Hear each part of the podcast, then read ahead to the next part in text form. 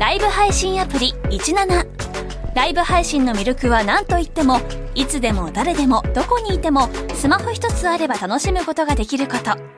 17ではライバーと呼ばれるライブ配信者によるトーク音楽バーチャルやゲームなどの様々なライブ配信や著名人を起用した番組配信を24時間365日お届けしています。さらに現在17では月曜日から金曜日の「オールナイトニッポンゼロをリアルタイムでライブ配信中。パーソナリティやスタジオの様子を映像付きでお楽しみいただけるほか17限定のアフタートークもお届けしています。ぜひアプリをダウンロードしてお楽しみください。日本放送辛坊治郎ズームそこまで言うかをポッドキャストでお聞きの皆さん。日本放送の増山さやかです。いつもポッドキャストでお聞きいただきありがとうございます。えー、皆さんご存知の通り辛坊さんは太平洋横断のため現在お休み中です。でも助っ人が豪華なんですよ。立川志らくさんに小倉智昭さんなど。そして日本放送が誇ります三代年齢がわからないアナウンサーの二人吉田アナウンサーと飯田アナウンサー。まあ濃いですよね、まあ、ちょっと心配もあるかと思います。混ぜるな危険なんていう感じしますけれどもね。三代ってねあと一人誰なんでしょうかねとかいろいろ考えてしまいますが。まあ日々ねみんなでアイディアを出し合って日替わり助っ人の曜日に合わせた企画。そして専門家の方をお招きして全員で辛坊治郎ズームの屋号を守っていきます。ポッドキャストをお聞きの皆さん、私たちと一緒に辛坊さんの帰りを待ちましょう。さあ、それではお待たせいたしました。今日のズームそこまで言うか、始まり始まり。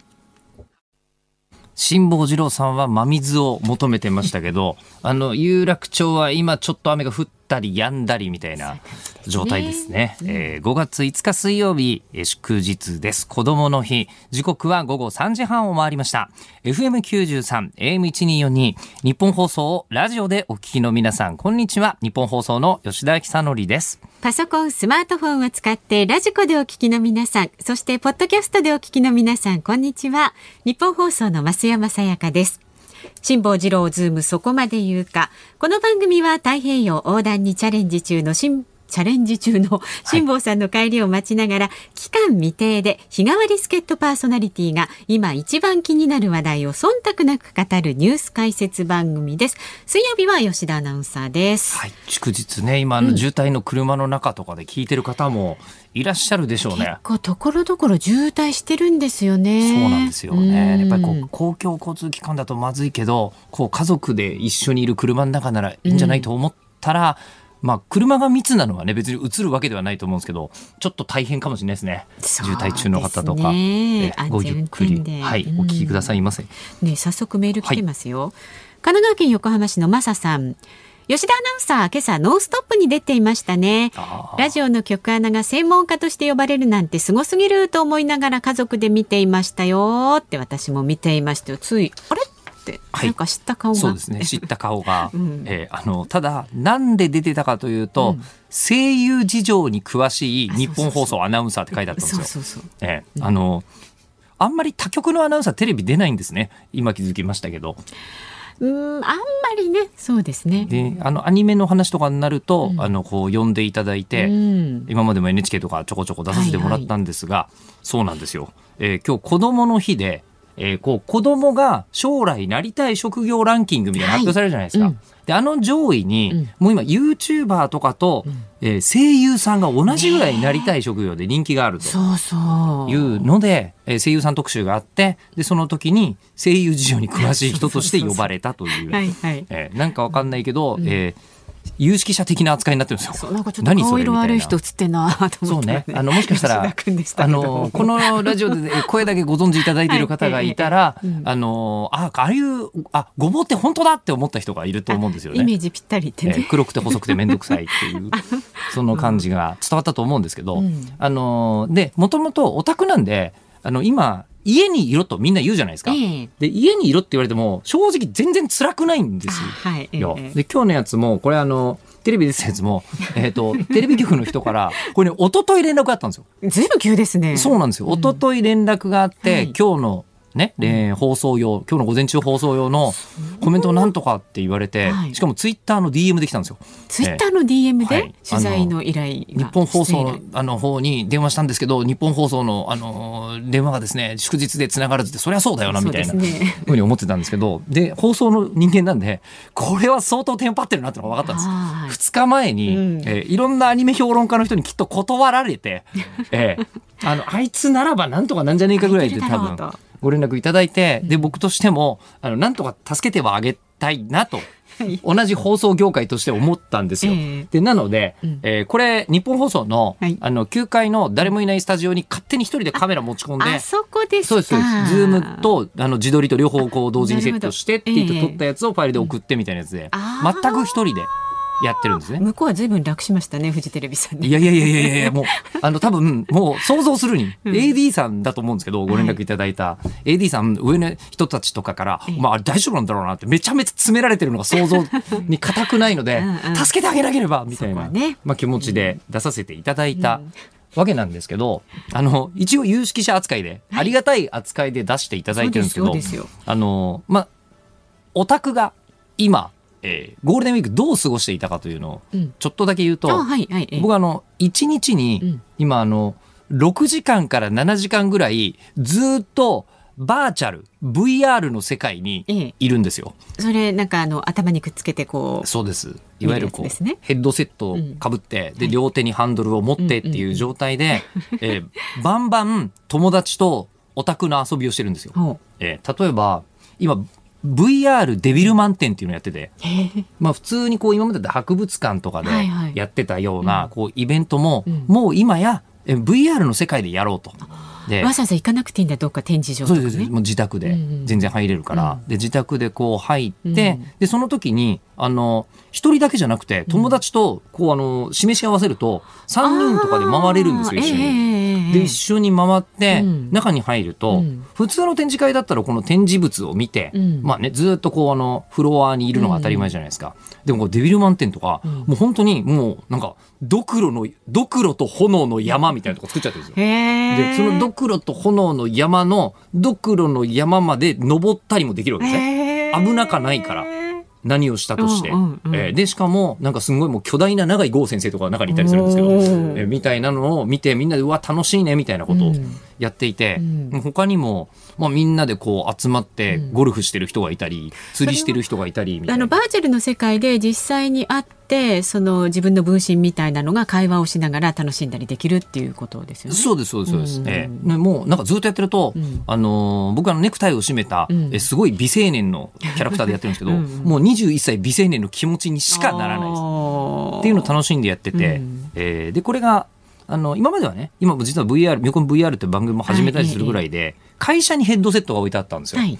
で会社にヘッドセットが置いてあって基本会社でやるのが歯止めになってたんですけど、うんえーうちの娘があのこのネットの高校 S 校というのに行き始めたっていう話したと思うんですけど、はいその S 校って、うんもう学校の教材うん。あのグッズ、まあ、きっとこう体操服だったりとか書道用具とかと同じ扱いでもうヘッドセットが入ってるんですよ。へえ。これは VR 授業で使うんですって。うん、でもまあ分かりますよ。あれでやると本当臨場感がすごいから、ええ。いろんなこうねえっと今ね本当お医者さんの勉強とか、うん。手術とかで写真で見ても分かんないっていうのとか、はいはいもうこう VR で見ていろんな角度からとかあ、ですごいリアルに手術の状態味わえるってことだ。もう教育用とかに当たり前に使われていると。かへー。あの VR 結構教育で特にすごいとはまあ確かに言われてるんですよ。ええで言われてるがゆえに、えーうちにも、ええーもう一台オキュラスクエスト2というヘッドセットがええ来たわけですよ。えええまあ教材っつっても遊ぶじゃないですか。しかも親が。え親がね。今でもこれちょっとだけマニアックなことを言うと、うん。今あの今までは一人専用だったんですけど、うん。先々週ぐらいから3人ぐらいまで使えるようになったんですよ。アカウント登録ができるみたいなのもあるんで、親のアカウントも登録して、うん。えーでもうやってるんです。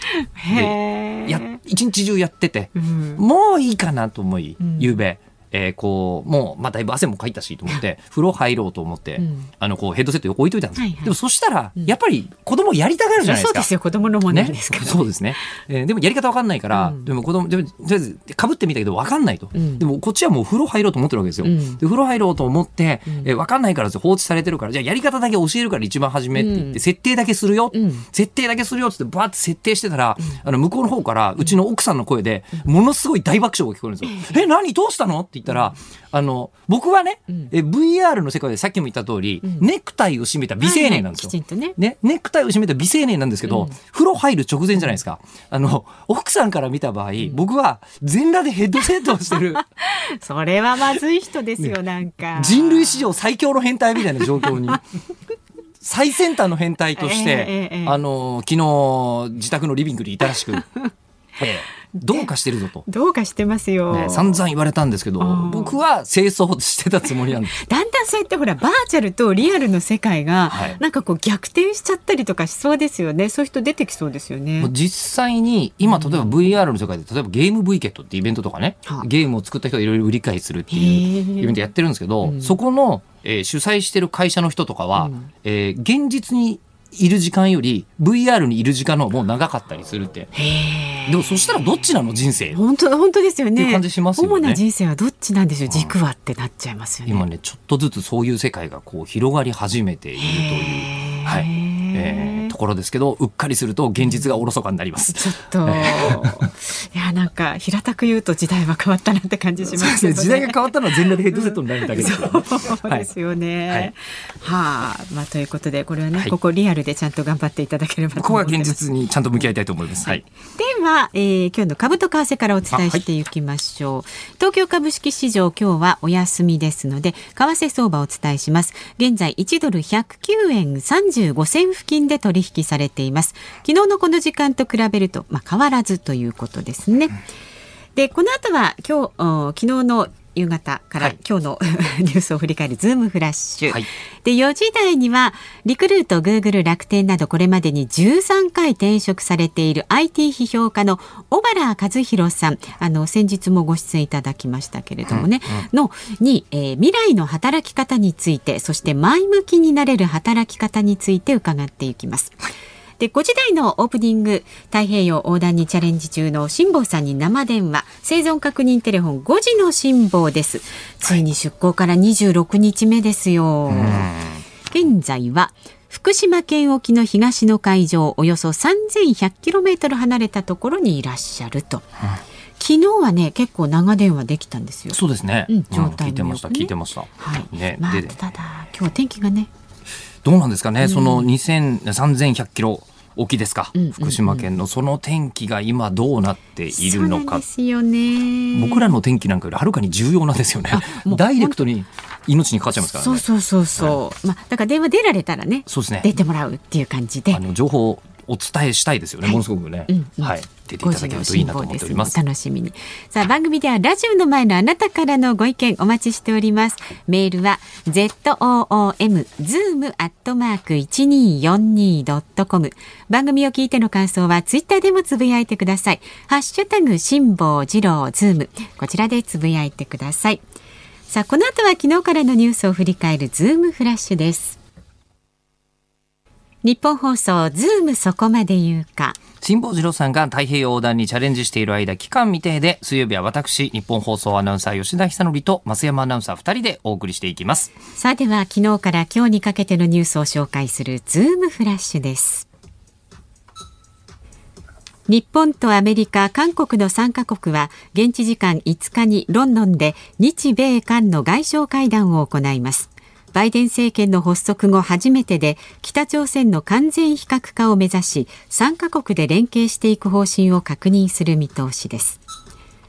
政府は新型コロナ対策として東京、大阪、京都、兵庫の4都府県に発令中の緊急事態宣言について11日来週の火曜日までの期限を延長する方向で調整に入りました。菅総理大臣は今日西村経済再生担当大臣ら関係閣僚と対応を協議。4都府県の感染状況や対策の効果を見極めつつあさって7日にも最終判断する見通しです。横浜市で新型コロナワクチンの高齢者の集団接種の予約が今日午前9時からサイトと電話で再開しました。今月3日に予約を受け付けましたが1分あたり最大100万件を想定していたアクセスは開始直後におよそ200万件に上り45分で受付を中止しました。今回サーバーを新設し600万件に対応したということです。東京オリンピックのテストイベントとして北海道札幌マラソンフェスティバル2021が今日午前開催されました。沿道での感染自粛を呼びかける声かけスタッフを770人体制で密の防止を徹底しました。総務省は子どもの日に合わせて15歳未満の子どもの人口推計を発表しました。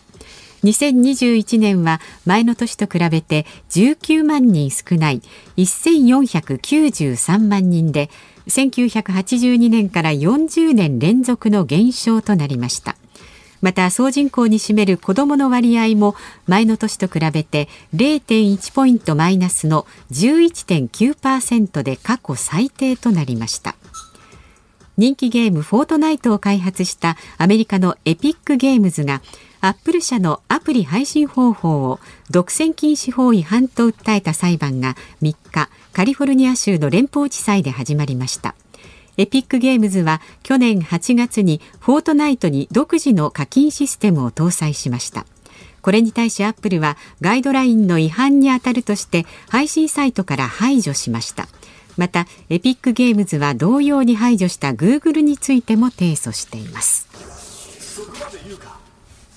はい以上ズームフラッシュだったんですが、はい、まずは、まあ、あの日本と韓国とアメリカで、えっと、ロンドンで日米韓外相会談ってこれあのバイデン政権が北朝鮮こうやるよねっていう決めたからここはちょっと一度、えー、打ち合わせしておきましょうっていう感じのことだそうです。うん、で、はい、そして、えー、こちらは YGK さんって方が今ツイッターでなんだよまた延長かよって延長毎回あるのどうにかならないの？宣言してもどうせ延長されるから今のうちにってなるよみたいな。緊急事態宣言ね、ねえー、気持ちは分かりますが緊急事態宣言、うん、東京の、えっと、今日の新規感染者数が先ほど LINE で東京都から来まして、はい、えー、それによると、えっと、今日は621人、ええ。ー、であれ減ったかなっていうふうに思う方いるかもしれませんが、うん、1週間の平均を取ると798.9人でえー、前の週より105.3%と。いうことで、決して減ってないんですよね。はい、となると困る方いっぱいいらっしゃると思いますが。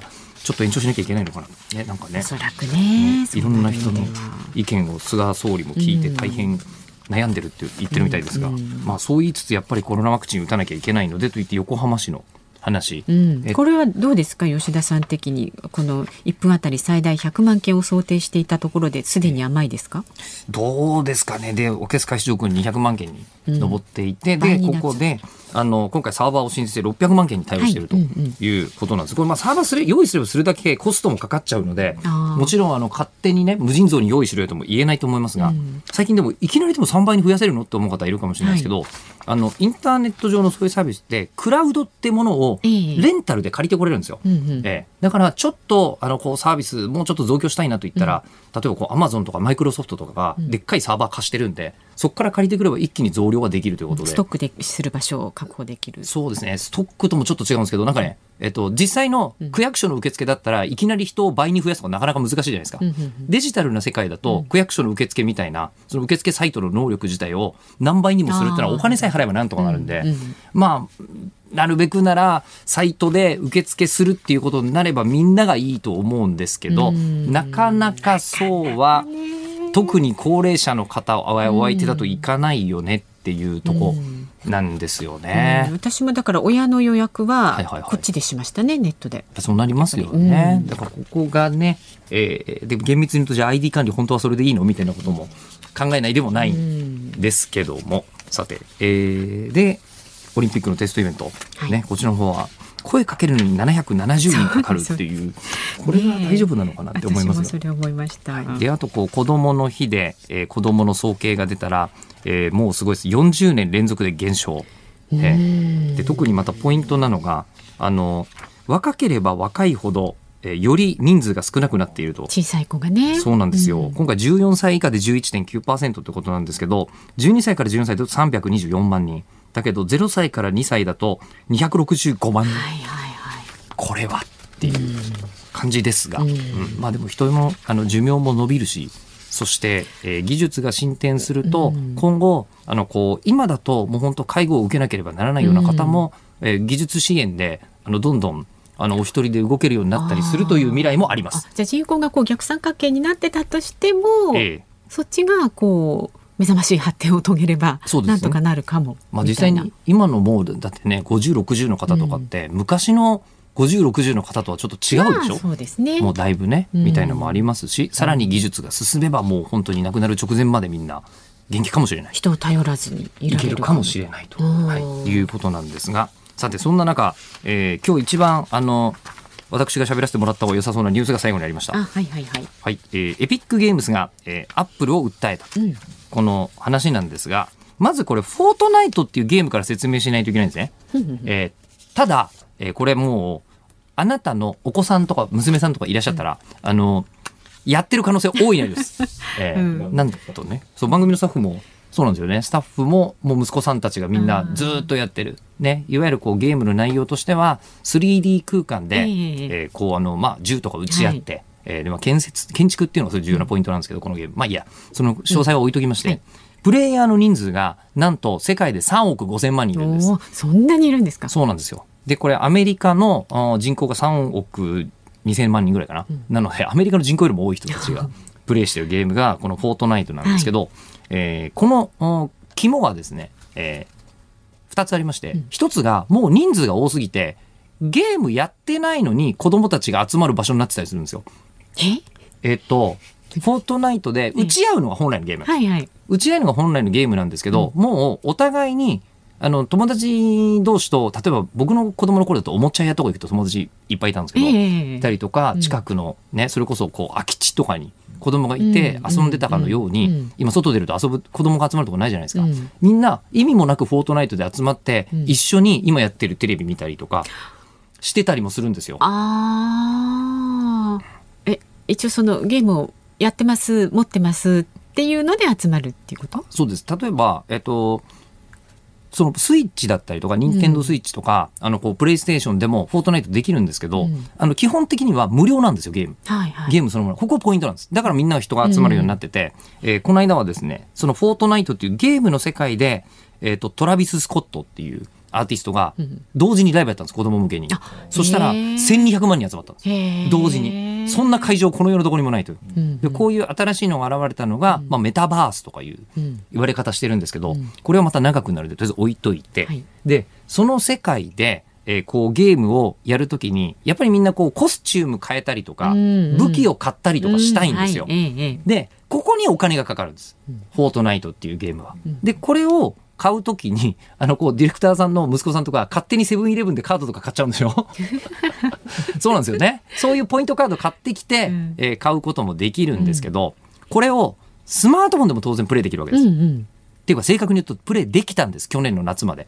はい。で去年の夏に、えーこのゲームがあまりにも人気があって、うん人がたくさん集まっているので、えーちょっと気にかかってることがあるんで、えーもうあのーこういう自分たちの市場を作りますって言い出したんです。どういうことかというと、今、えーそういうのをスマホで買うとなると iPhone だったらあのこう App Store、うん。えー Google だったらこう Google プレイで、うん。それぞれ、えーそこを通してしかお金を払っちゃいけないっていうルールになってるんですよ。はい。でそうするとその武器を買ううん。のに使ったお金の30%が Apple とかあー。Google とかに入っちゃうんですよ。ええええでもこれってさっきも言った通りですけど、プレイステーションでもできるしスイッチでもできるし、なんならパソコンでもできるんですよああ、。そうかそうか。でこれだとエピックゲームスが自分で作った、うんうんあのその市場の方で、えー、と売り買いができるので、うんあの市場の方で買うと、あのー全くアップルとかグーグルに払わなくて済むんですよ。うううんでだからこれ作ったんですよ、うんそういう市場を。はいでも作ったらそれはアップル的にはそれやっちゃいけねえよと。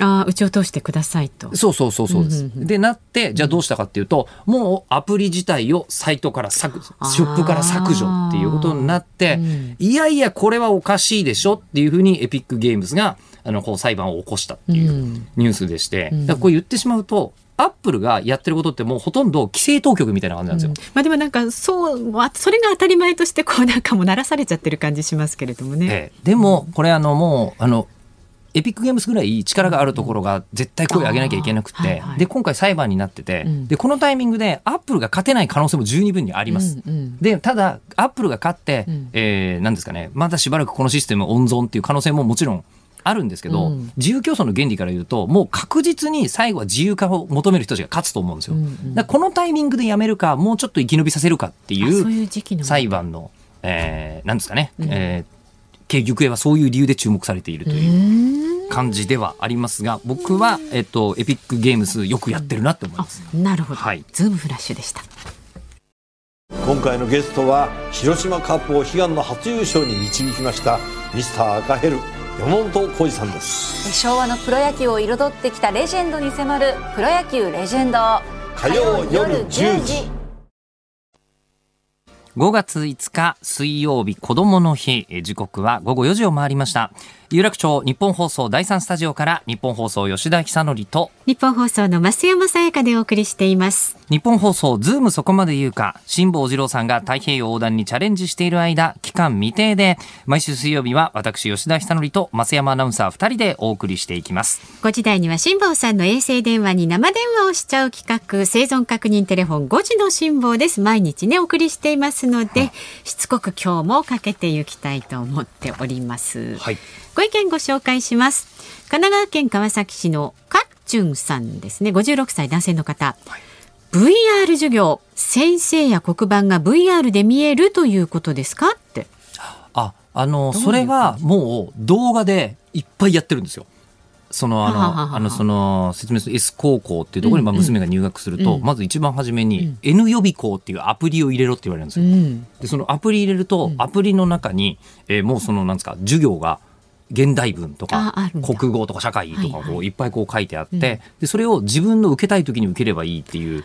いわゆる黒板のやつはそうなっていて、はい、なんだかねあの、うん、実体験しなきゃいけないようなやつってあるじゃないですか。実験とか？そうですね、うん、で実験っていうのをそのこう通信でやるのってなかなか、うん、まあ、もちろん見てても分かることあると思うんですけど、実際にその 3D 空間の中でやった方がものすごい爆発とか分かったりとかするわけじゃないですか。はい。えー、みたいなのを見せたりするっていうのを狙ってもう全員にヘッドセットを配ってるっていうことなんですよね。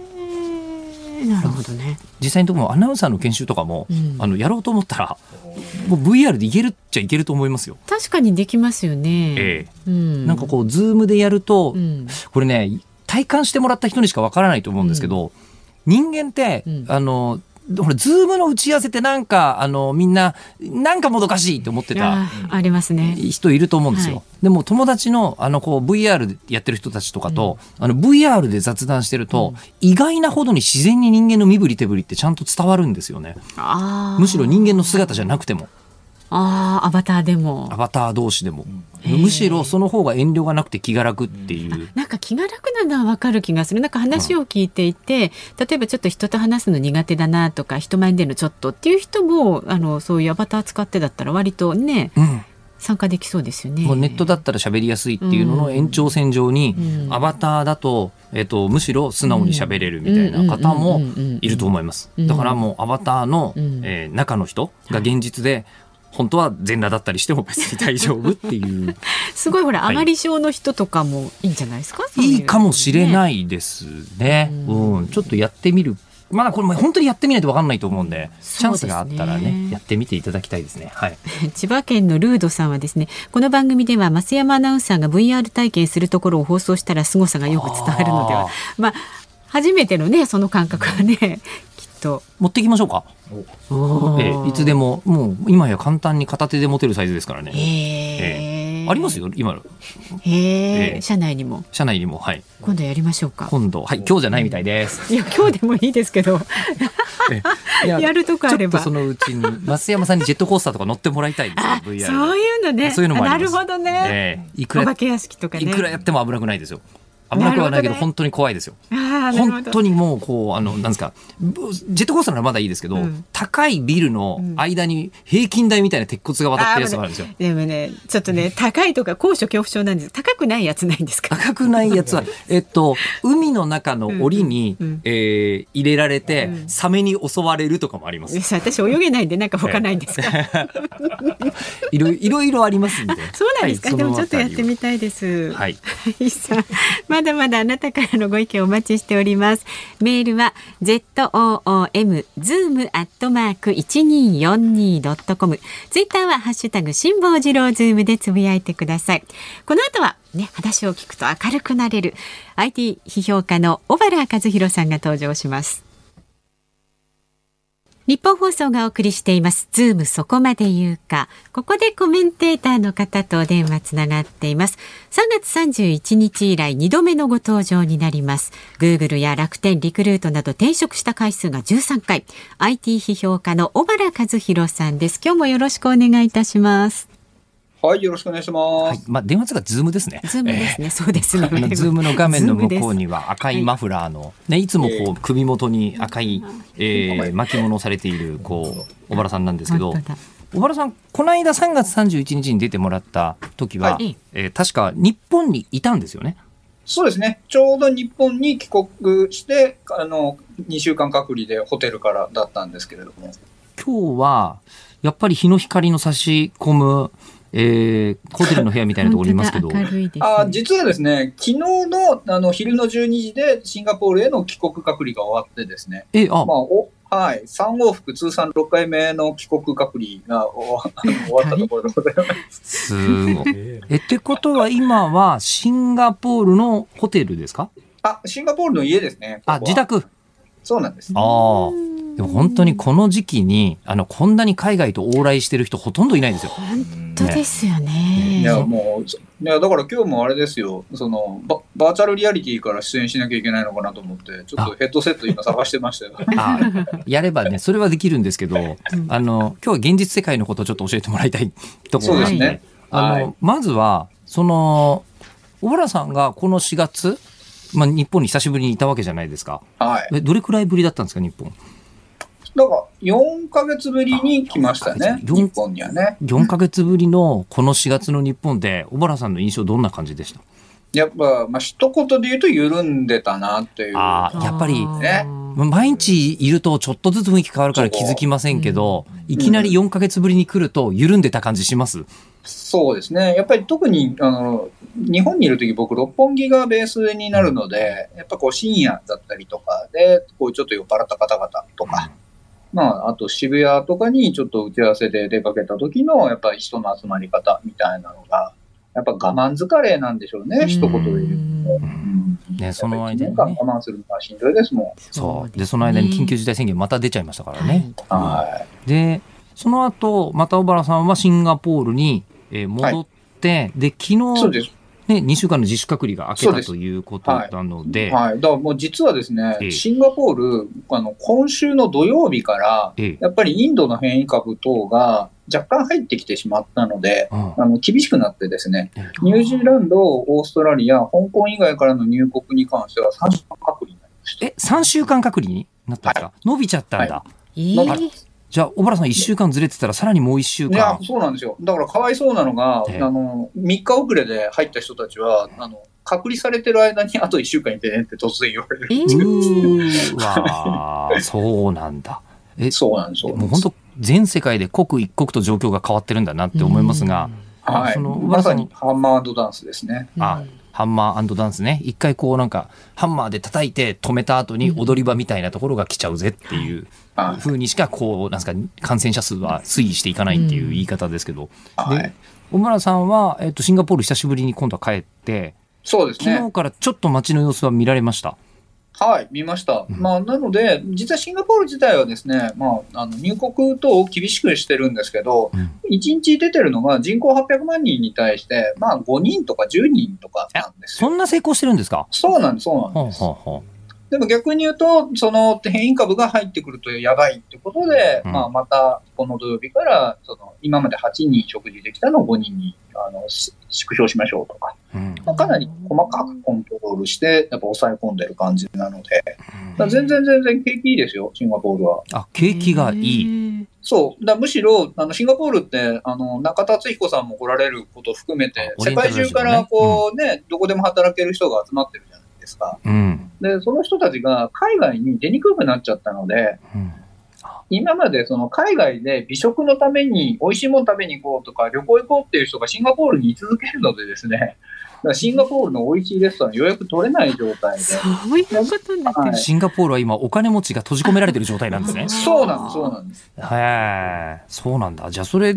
で街中行くと、その人数だとマスクはしなくていいってことはないんですかね？あ、いや、そこはやっぱり、あの、厳しくですね、マスクに関してはやっぱりし続けましょうと。いう感じですね。ただアメリカはね、あの、先週からうん。ワクチン終わった人に関してはマスクしなくていいですよ。っていうね、うん。あの、で、始めましたし、やっぱ刻々と変わってきてますよね、うん。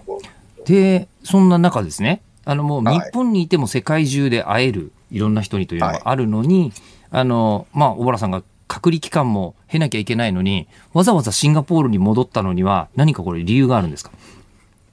まあ、やっぱり、あの、ワクチンが一番の理由でして、ワクチン？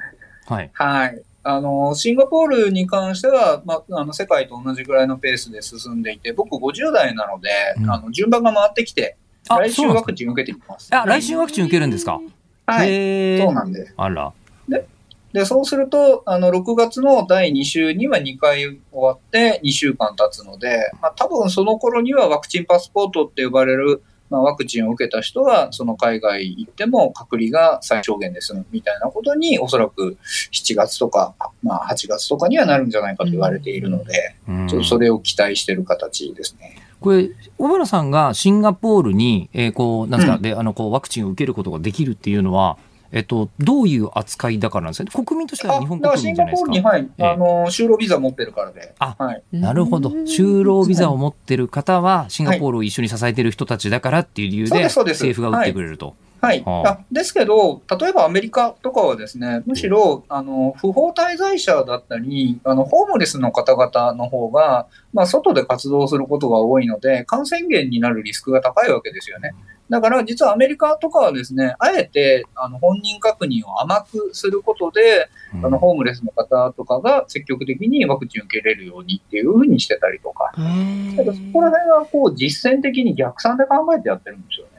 うん、なんかやっぱいろいろと理由としては、うんなんですかね、理屈としてはいろんな理屈があり得るんだなって思います、うん。そうですね。そうなんねです、そうなんです、そうなん。です。でそしてまあ小原さんはあのこうシンガポールでワクチンを打ってもともとの,、まああのスタイルあの世界中を飛び回って世界中の人と会って、今何が起きてるのかを把握するっていう、まあ、形に戻れるからというのがはい。大きいと思うんですけど。はい。やっぱり秋口からカンファレンス、あの世界のカンファレンスはリアルでやるっていうことをちょっとアナウンスし始めてるところもあるので、そういったところ久しぶりに回りたいなと。うん、そうですよね。やっぱり人に会うことがまあなんだかんだ言ってビジネス、うん。どんな技術が早いですからね。進んでもね、はい。最後は、でそうなんですよ、はい。まさにこうね今日この後実は5時台も出てもらおうと思ってて、はい。最近お書きになった、えー堀田さんという方とお書きになった「ダブルハーベスト」っていう本があるんですけど、この本も AI が発達して人間の仕事がなくなるのの逆だぜっていう話を、うんうんはいねそうまさに。されている本だったりするんですけど、あのまあ、そのためにも人に会うのは必要だと。えーはい。その話は5時台に聞こうと思ってるんですけど、ぜひぜひ。ね、あのまずは小原さん本人としては、えっと、この間出ていただいた時に、えー大学生だったらどこに就職するかっつったら宮大工になるといいんじゃないかみたいな話が。あるそうですね。ね。はい。えーもし学生だったら今ナイジェリアは一度見といた方がいいぞと、うん。うん。はい。これからアフリカだ。そして人口が最大だアフリカの中でみたいな話で、はい。で、えー3年後にすごい人になるためには周りの人にギブしまくった方がいいぞっていう話をうん。これで聞かせてくれたんですけどあのこのところ2週間ぐらいまああのホテルの部屋にいたとしても そうですね。小。原さんのことだからいろんな人とミーティングしてたんだと思うんですけどうんうんうん。最近はどんな国の人とどんな話してたんですか？最近はやっぱりイスラエルの方々とお話しすることが多くて。イスラエル。はい。これはまいやもうイスラエルはですね、ええ。もう人口の60%がワクチンの接種が終わったので、はい。はい、もうほぼ平常時に戻ったったんですよね。で、でも、あの、イスラエル、もともと、あの、軍事大国っていうこともあって、暗号技術が強いことから、うんその暗号と AI って相性いいんですよ。で、その AI 技術を使って、その新しいワクチンを作ったりとか、まあ、そういういろんなベンチャーの方々とちょっとお話をさせていただいたりしてて。うんでで、ちょうど昨日あったですね、その AI 使ったベンチャーのところは、なんと、あの、タンパク質なんだけど、砂糖みたいに甘いっていう、あの、タンパク質を作ったベンチャーで。え？そんなことってできるんだ。それも AI の力を借りて、でそれがイスラエルの方なんですか？はい。要は甘さっていうのは、そのし舌が構造的に感じてるものなので、ええ。その糖分のその構造と疑似的に似たタンパク質を作ってあげると、まあ、できるんですね。えじゃあ、あの、これからコーヒーに砂糖を入れたいとかいうときに、でも砂糖取っちゃいけないって言われてるんです。あ、そうそうそうそうこれタンパク質ですからっていう。そうなんです。はい。でで今ねあの、糖質制限ダイエットとか流行ってたりとか、はいまああとあの、欧米だとグルテンフリーの方はいが、はいなんか頭の回転速くなる、すっきりするみたいな方々もいて、でこういった方々に対してもものすごい需要があって、うん。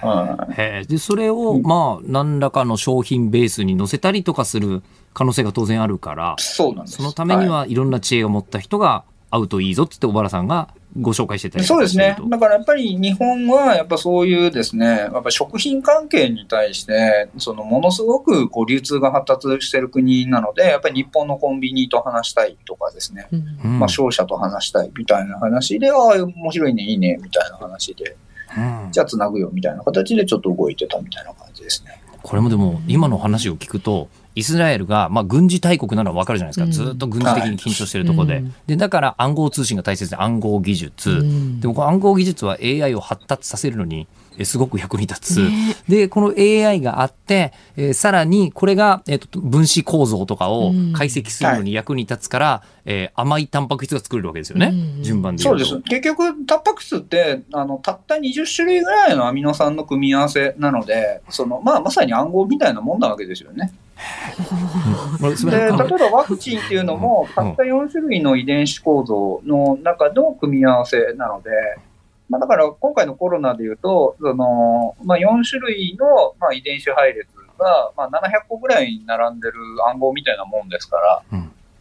まあ、それを読み解いて、それに効くワクチン作りましょうみたいなところにこう AI が使われてたりとか、まあ、同じようにタンパク質もさっき言ったように20種類の、まあ、アミノ酸という暗号の組み合わせみたいなもんなので、まあ、それをうまく応用することで、その健康に、まあ、美味しい、まあ、タンパク質を作りましょうみたいな。こうものすごい規模の風が吹けば桶屋が儲かる状態 になってるんですけ。ど、それまさにあのそのダブルハーベストの中にあの今回なんでこんなに早くワクチンができたのかええっていう話とか出てくるんですよね。まさにうん。あの今までなんだっけ、えっと SARS の時は5ヶ月ぐらいかかったものが1ヶ月ぐらいでできちゃったんでしたっけ？そうですね。はうんい。1ヶ月ぐらいで、その、まあ、今回のワクチンの RNA 配列が、うんまあ、解析できたとかですね。うん。はなんかね、まあまあ、そういうのががやっぱコンピューター上でシミュレーションできるっていうのと、あとコンピューター上でデータ化ができると、いや、分業ができるんですよね。うん。そのアメリカでやってたら、じゃあアメリカの深夜になったら、今度バトンタッチして日本頑張るみたいな形で、うん。世界中がバトンリレーをすることで、その、まあ、24時間3交代じゃないですけれども、ん。それで世界中の方々が、もうこれに関しては特許取らないと。うんもうみんなで協力してやろうぜ。って一致団結して、うん。まあやったら1ヶ月で、まあ分かっちゃった。うん。いやだからまあもちろんそもそもベースでコロナ大変なことではあるんですけど、うん。人類の英知という意味ではすごく圧がかかってスピードを上げた可能性はあるわけですよめちゃくちゃ進化しました。めちゃくちゃはい進化して。人工知能開発が、人工知能がね。はい。薬の開発、ええ。はい、ええに関してはすごいですね。こういう話が知りたい人は、そのダブルハーベスト、この後話もしますけど、えー最新事例がめちゃめちゃたくさん載ってるんで、4月の10日に出たばっかりなんで、えーぜひ読んでいただきたいと思いますが、はい。あの、ここで小原さんに、えー聞きたいことは、えーじゃあ、うん。この間も聞いたっちゃ聞いたんですけど、その中で日本の可能性、日本ってこういうとこを活かせば、もっとこの先うまく立ち回れるよみたいのがあったらお伺いしたいですけど。そうですね。今の文脈で言うと、まあ、宮大工の話とはまた別で、やっぱり職人芸っていうものが、これからはより輝くっていうのが、あの、いいところですね。AI に対して職人芸。はい。そう、要は職人の、まあ、コンビネーションですね。うんうんはい。うんだから職人でしか分かってないこと、なんか職人の方っていうのは言葉で伝えられないけど、なぜか彼がその削ると、あの1000分の1ミリ単位でものすごい滑らかなものが作れるとか、なぜか彼が選ぶと30年、50年、その家がそのまっすぐ立ち続けるとか、まあ人に説明できない感覚を持ってるわけですよね。はいはいはい。うんでこういう感覚とか、その人に言えない知恵みたいなのを AI の方がむしろ学べるみたいなことがあって。じゃあ日本って職人芸がもう本当にいっぱいあって自分のこう手作業の溶接で人工衛星のこうなんですか1000分の1ミリずれちゃいけないこう溶接とかできたりする人がそうです、そうです、いたんだけどもうはい魔法みたいな言われ方してたけどはい。それを AI がじーっと見てるとあおじいちゃん全然教えてくれなかったけどおじいちゃんのすごいとこここじゃないっていうのが他の人にも伝えられちゃうってことなんですね。はい。例えば面白いですね、あのやつだと、その人工知能を使って、その、まあ、宮大工さんとかの飲みの使い方の筋肉の動きっていうのを電気信号で AI に記憶させる。んですね。はでそうすると、その普通の大工さんが作った時と宮大工さんの使いた時の筋肉の使い方が実は違うっていうことが例えば分かってきて、へでそうすると、普通の方のあの方がやってる時に違う筋肉の使い方すると、ちょっと、あの、ここにもうちょっと筋肉力使った方がいいよみたいなことで、電気信号でですね、その、使うべき筋肉にピリピリってするんですね。あでそうすると、その師匠のだんだんだんだん筋肉の使い方に似てくると上手くなるみたいめちゃくちゃ面倒見のいい師匠に AI がなってくれるってことですねうん。な。そうなんです、そうなんです。なんか見て盗めとか言われても分かんないじゃないですか、筋肉の使い方なんて。あ、職人が増産されますよね。そしたらどんどんそうなんそうなんそうなんです、そうなんです、そうなんです。それで特にやっぱり昭和の初期の頃にこう日本を支えてくださったうんその職人の方がそろそろやっぱり引退の時期にあええ入り、まあ、かつ、まあ、もうちょっとしちゃうとねその、まあ、人間国宝みたいな方々がやっぱお亡くなりになる可能性もどんどん増えてくるので、やっぱそういった方々の技術を一回 AI にラーニングさせることでその後人の方々がより早く成長できるようになるみたいな。はあ、でもそれこそ、なんですか、あのね、能の名人がうん。五輪書を書いてみたいな、うんうんうん。あの頃は多分文章っていうのが最最新のメディアだったわけですよ。うん。はい文章で書いてなんとか勘のいい人がそれを見ると、次の世代にそれが伝えられたみたいなことが、今回はもう AI で丸ごとその技術が記録できて、うん。次に残せる。だからでももともと持ってるその職人芸みたいなものがいっぱいある日本っていう国は AI と組み合わさるともうめちゃくちゃ価値のあるものをいっぱい持ってるってことなんでおっしゃる通りでございます。めちゃめちゃいいことずくめじゃないですかっていうのをうん。どうやって仕組みにするかって本がダブルハーベストだったんです。っていうのは5月に、えー、5月じゃない、はい。この後またねお伺いしたいというふうに思いますけど、はい。はい。他何がいいんですかね？意外に職人芸だと思ってなかったことが職人芸だっていうのが、僕この間事例で聞いたのが一個あって、あの介護のあのものすごく上手い方というのがいると。えーほあの介護のあのこう上手い方っていうのは、うん。えっ、と他の人がこう介護をするとなんかもうみんながあーってなっちゃうおじいちゃんも、この人の手にかかると全部素直に聞いてくれるみたいなは方がいてうん。それがなんでかっていうのを AI で調べた人の話聞いたんですよ。面白いですね。ね。そしたらどうしてたかというと、あの、その、まあ、ちょっとね、認知症とか発症されてるおじいちゃんは、うん。その、なんかね、1メートルより遠くから話しかけるとダメなんですって。はあ、なるほどね。もう本当近く5、6センチのところまでしか見てないっていう認知だったってことが、うん。その人のあの見てて分かったんですって。必ず、すんごい近くでおじいちゃんこれから、ね、着替えしますからね、みたいなことを言ってると、うん。あの、素直に対応してくれると。いうことが分かったので、それなんでかっていうと、AI がその人のえあの介護映像をずっと見てたんですって。うん。でそしたら、そこが肝だっていうことに気がついてうんうんうんうん、で、だからその職人芸が、でも自分で書いても書かないじゃないですか。うん。自5、分はね6センチに近づいてるつもりがなかったっていう職人さんが、なんかそういうふうに AI によってできるという話を聞いて、どうも、でもそれはですよ、あの、いかにその人の介護してる映像を300時間見てろって言われたら見られます、そうなんですよね無理無理。はい。ねでも AI って根気がめちゃくちゃあるわけですよね。うんはい。ええ、で根気が良くてでしかも最近そのディープラーニングってあれ僕一言で言うとあれ勘がいいってことなんだなと思って そうですね。おっしゃる通りですね。ねはい。勘が勝手に良くなるっていう。はだからイメージで言うとはい AI ってめちゃくちゃ根気があってめちゃくちゃ勘がいいはいはいはい存在はうまいこと職場に取り込まなくてどうするよってうんいううん時代に来てるってことですよね。い。そうです。しかも、まあ、AI は24時間休みませんしうん、コピーも可能なので、うんそのさっき言った300時間の動画みたいなのを、要は AI がこう100人に分裂して、まあ、同時に学んで集合させるみたいな。はい。まあ、忍者がね、時々分身して修行するみたいな漫画があったりしますけど、そういう感じだった。えうん、もうナルトみたいな世界来てますよ影分身みたいな。ええさてでも当然あのお話終わらなかったんでこの後5時台にもはいえそうですそうですねね。はいあの確かにあの元気が出ました。ご時代もよろしくお願いいたします。はい。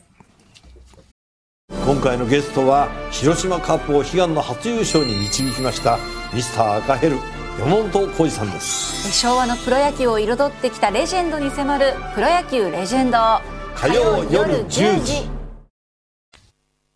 5月5日水曜日時刻は午後5時を回りましたニッポン放送吉田尚記ですニッポン放送の増山さやかです。ニッポン放送ズームそこまで言うか、えー、辛坊治郎さんが太平洋横断にチャレンジしている間期間未定で、えー毎週水曜日は私吉田尚記と増山アナウンサー2人でお送りしておそりますの通りですよ。素晴らしい。あのちゃんと曲穴なんで説明文読むときあります そうです、増山さん読んでくれそうになりました今 そういつも違う、これ私のセリフだったりするんですよ。他の曜日はね。はい。いや。生存確認テレフォン、はい。5時の辛抱です。のお時間ですさあ早速ね電話しちゃいましょうね。えー、と現在沖縄県じゃないや福島県の東の海上、沖縄じゃ逆に。大丈夫ですか？大丈夫です。福島県沖の東の海上、3100キロメートル離れた位置にいるという情報が入ってます。3000キロ離れたんですねもうね、で、ここのところなんかね、どんどんどんどん風の影響が北上してたらしいんですけれども、はい。ちょっと前、あの、こう、航路を見ますと、やっと南に下ってきたと。なんかほんのちょっと前なんですよね1そうそうそうそう時間前とかそう。もしもーし。あもしもし日本放送の吉田ですご苦労様です。統計175度を超えました。ということはもう日付変更線真っ暗です。真っ暗そうか。真っ暗。日付変更線まで多分ね、はいあと1日半ぐらい、だから金曜日の午前中ぐらいに日付変更線超えそうです。そうですか。でもね、今日は結構大変な天気でえね、あらあの、昨日の予報通りずっと一日雨だったんですが。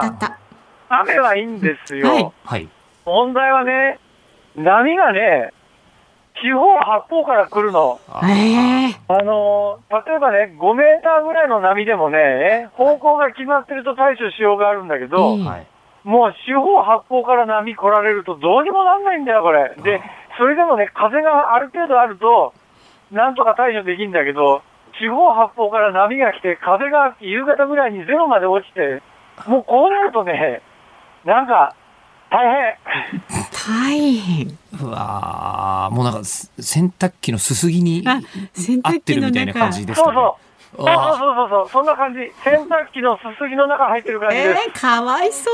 あのただかわいそうでしょ。でもしょうがないですよね。あの真水が欲しいって昨日おっしゃってましたけど真水は手に入ったんですか？あ、もう、そんなもんね、そんなもんね、バケツなんか出したってね、うんもう、あの、あっという間に中身溜まっても溢れるし、ひっくり返るし、どうにもなんない、そんな。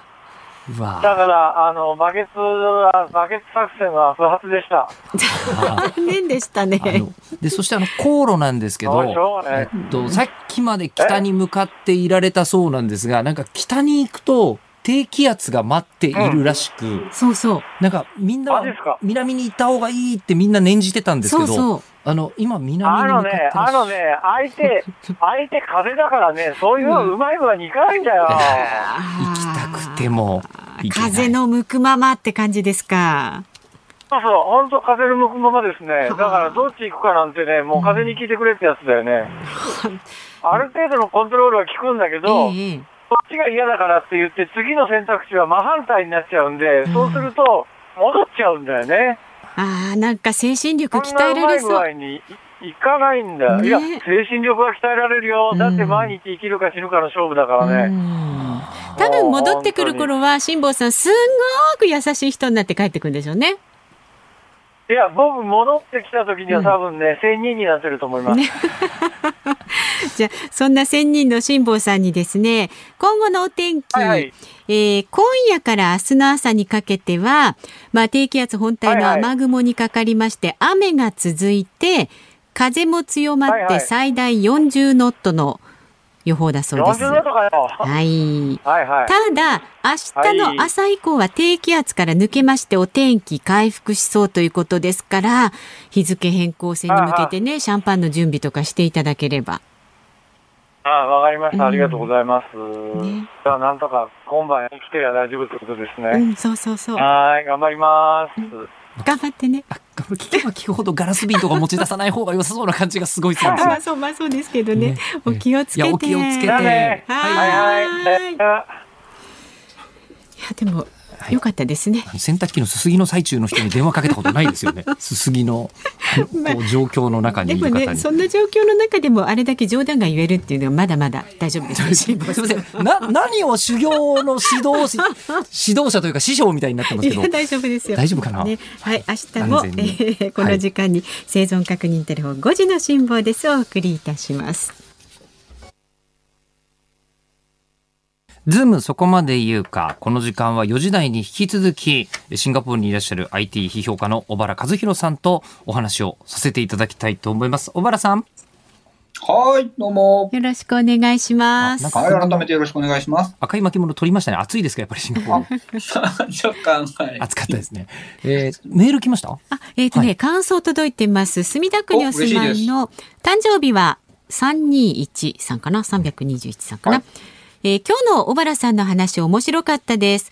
私は超アナログ人間で AI ってなってたけど面白かったです。AI って使い方なんだねっていうご感想もいただいてます。あの、そうだ、まさに、うん。あの、AI って聞くと、例えばアナウンサー関係ないじゃないとか思いませんか、松山さん。うんうんうんうんで、普通のご商売されてる方も、AI、まあなんか大企業とか関係ありそうだけど、ううんち関係ないしみたいに思ってそうな人、いそうですけど、はい小原さん、AI って、ね、実はこのね、はいさっきからお話に出ている人工知能こう研究所の堀田はじめさんと書かれたダブルハーベストという本が、今本屋さんに並んでるんですけど、一番びっくりしたことの一つが、今 AI ってすっごく簡単に誰でも使えるようになってるんですか？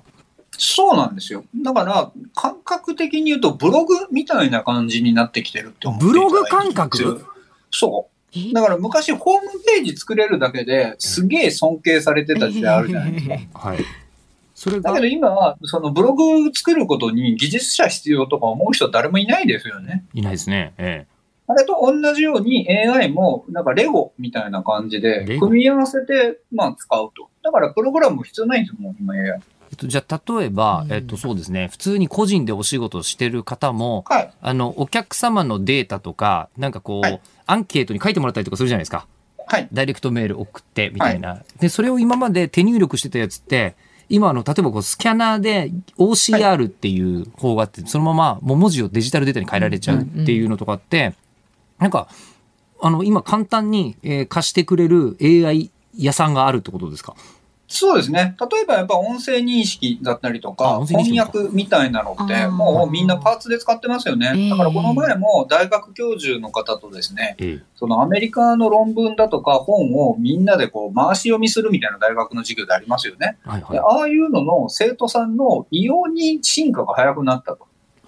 で、確認してみたら、みんななんてこったはない、その、要所を全部、あの、DeepL っていう、あの、翻訳 AI にですね、かけて、みんな翻訳したやつで読んでるから、急になんかアメリカの要所の勉強が早くなるみたいなことを思ってたりとかですね。今、はって思ったんですけど、僕あの、DeepL っていう、その翻訳サイト、普通に使ってました。あれ人工知能だ。そうだ、そうです。そっか。で、そのじゃあしかもはい。はい。しかも、あの、今の AI って、昔みたいにカクカクしたですね、あの、日本語じゃなくて、ちゃんと一個一個の本の言葉の使われ方のパターンを見て、で、そのパターンに合わせた訳をしてくれるんですよ。へむちゃくちゃ自然になってます。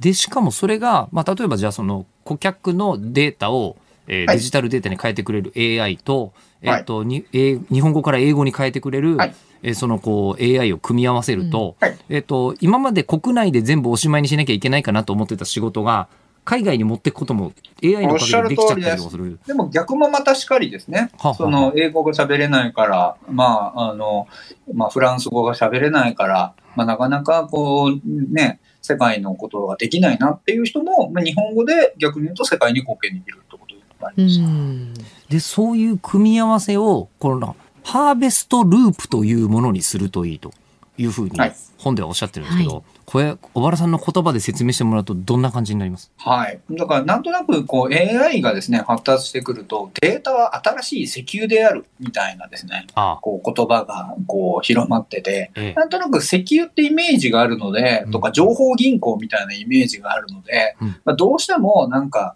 こう、データがすでにあるところを発掘した人が強いとかですね。まあ、何してデータをこう、買ってくるみたいな人が強いっていう風になっちゃうんですけど、いや、そうじゃなくて、たなんで、例えば、あの、Google 翻訳が簡単に、こう、あの、いい翻訳ができるようになってるかっていうと、AI をその狩猟で買ってくるんじゃなくて、収穫するようにユーザーさんが AI を育ててくださるっていうループを作ってるからなんですねうん。これ具体的に言うと、その Google の翻訳精度がなぜ上がったかっていうとですね、やっぱスマホができてからなんですよ。う。うんそれはなぜかっていうと、今までの翻訳って、その Google が翻訳結果出しても、正しいかどうかが Google には分かんなかったんですよね。でもあスマホだと、コピペしますよね、せええ正解だったら。なので、あ、この部分は正しかったんだ。逆に言うとコピペされず、別のあの翻訳をもう一回かけられたらそれ間違ってたんだなってことが AI がラーニングできるわけですよ。で、こういうことをループを作るっていう言い方をしてて。えでそうすると、ユーザーにユーザー体験を提供すればするほど、勝手に AI を育ててくれるユーザー。ええええまあまあ、こういう収穫のループを作るので、まあ、ハーベストループという形で。だからハーベスト収穫なんですね。ええええええなるほどで、育てるという視点が大切だから、これ、先ほどのお話の時に、とりあえずさんという方が、はいえっ、と、ディープラーニングするために必要な資料を集めるのに根気と、えっ、と、容量があって、どれらい大変って言ってたんですけど、はいもうここが、この数年で一気に改善されちゃったってことなんですそうです。結局、あの、誰もが、その、AI を使えるようになってくると、もともとお客様へのサービスとして、その、AI を育ててくれるようなユーザー体験を提供するようにしておけば、勝手に AI が学んでくれると。うんまあ、例えば分かりやすい話で言うと、そのヨッピーさんっていうところには、いろんな人からの感想っていう投稿が集まってくるわけですよね。もうツイートいっぱいしてもらってますね。ええ。はい。そうすると、そのヨッピーさんが放送したうちの、どういう話をしたときに、やっぱり視聴者の方がどういう感情を起こすのかみたいなことが、そのツイッターでハッシュタグを分析すると、こういうこと喋ったときって喜んでくれるよなとか、うんこういうことをあの話したとき共感してくれるよなみたいなことが分かってくるわけですよ。でそうすると、今日のニュースの中から、多分視聴者の方が一番笑ってくれるニュースはこれだよみたいなことを、うんまあ、AI が返してサポートしてくれるみたいなことを、どんどんどんどんみんながツイッターしてくれるから AI が育つわけですよね。うんうんでこういうふうに、そのサービスをしてる中で勝手に AI が育ってくれるような、その収穫できるループをどうやって作っていくかっていうことが大事である。わ、しかもそれ、あの、腹が立たない。あ、そうそうそうそうそう。だから共同共栄なんですよ。ですねうん国会じゃない。うんあのなんかね、自分の好みだけでいろんなことを言ってくる、ね、うんうんうんあの、ディレクターとか先輩とかいらっしゃるんです。あ本当なんですか？みたいになってたのが、あの、今やもう、いやいやもう、AI ですからっていうことになる。ねそうですよねなんかもしかして、こう、あの、今まで根性論で、はいいろいろと切り抜けてたところって、うんさっきこう AI の方が根性が得意みたいな話があったんで、そうです、そうです。根性でなんとかなることは AI に全部任せて、うんうんはい。根性じゃどうにもならないところだけ人間がやりましょうよっていう。そういうことです、そういうことです。だから結局人間に残されるところってのは根性で集めるのではなく、少数のデータの中から決断するクリエイティブな能力と、うんあともう一個大事なのは、やっぱりヨッピーに言われたから新しいことやってみようかとか、やっぱりエモさですよね。エモさ。うん。やっぱこういうのは英語でコンパッションって言うんですけれども、ええやっぱりあの人に言われるからやってみるっていう部分ってやっぱり人間に残った部分なので、あー確かだから根性でデータを AI が集めてきて、うんで、その中で、まあ、最後の一押しを、まあ、人間の声の力とか、感情の力でやる。うんでこれがもうできちゃってる事例がいっぱいあるよっていうのが本に出てくるんですけど、小原さんが特にこの例美しい好きみたいに思うあの human in the loop ですか？とか expert in the loop の例ってあります？読んでくださってる。はいバリバリ読みました。そうですね。まあ、まさにさっき職人さんと AI の組み合わせがいいよっていうことを expert in the loop っていうんですけれども、まあ、わかりやすいのが、 LawGeex っていうですねシリコンバレーでやってる弁護士と AI のコンビネーションなんですよ。うんうん結局、弁護士の方々って、その、本当は、まあ争い事を解決する、まあ、ないしは争わないための契約書を作るみたいなことが、まあ、目的なんですけど、ただ契約書って、そのアメリカとか訴訟社会だから、むちゃくちゃ長くなるんですよね。うんでそうすると、その6割とか7割ぐらいの契約書の文書っていうのは、本来自分が見なくても、その1年目とか2年目の人でもできることなんだけど、こう指示を出すのがめんどくさいから全部自分でやっちゃうみたいなことがあって。で、こういった部分の、その単純なところは AI でやって、で、その専門家にでしかできないところだけ AI が、ちょちょちょちょちょちょ、まるまる先生、ここだけお願いします。ちなみにこれはここの項目とこの項目を参考にして、この会社は過去こういう契約をやってるからどうでしょうご判断みたいな感じで出して便利。でしかもそこでこれは OK とか NG っていうふうに言うと AI が今度育つわけですね。そういうことですう。んおっしゃる通りです。そうすると、だんだんだんだん他の人でもできる仕事っていうのが減ってって、その弁護士先生だけがやれることに集中できるし、でもっと言うと、AI が、この先生はここをスペシャリストとして専門家として伸ばしたいよなっていう好みを理解していきますので、要は自分が伸ばしたいところの一番難しい歯応えのいいその案件だけが自分に回ってくるので、逆に成長意欲があるあの弁護士の方はそのプラットフォームに登録したくなるんですね。うん。だから1周目っていうのは煩雑さを減らすループで、2周目っていうのは自分の専門性を増やすループ。だから二重にループがあるから、まあダブルハーベストっていう言い方をさせていただいてるんです。これそういうのの事例がいっぱい出てて、ええなんかねしかもおまけ PDF とかもらえるんですよ買うと。はい。でもらって読んだんですけど今日一番持ってるのはこのダブルハーベストうちね社長に読んでほしいんですよね。あ、じゃあ贈呈しましょうか。うちの会社の社長には絶対よ 読んでほしいっていうか皆さんも上司に読ませたらいいですよこれ。うん。確かに。ぜひよろしくお願いします。ということで IT 評論家、批評家の、えー小原和弘さんどうもありがとうおございます。忙しいところありがとうございました。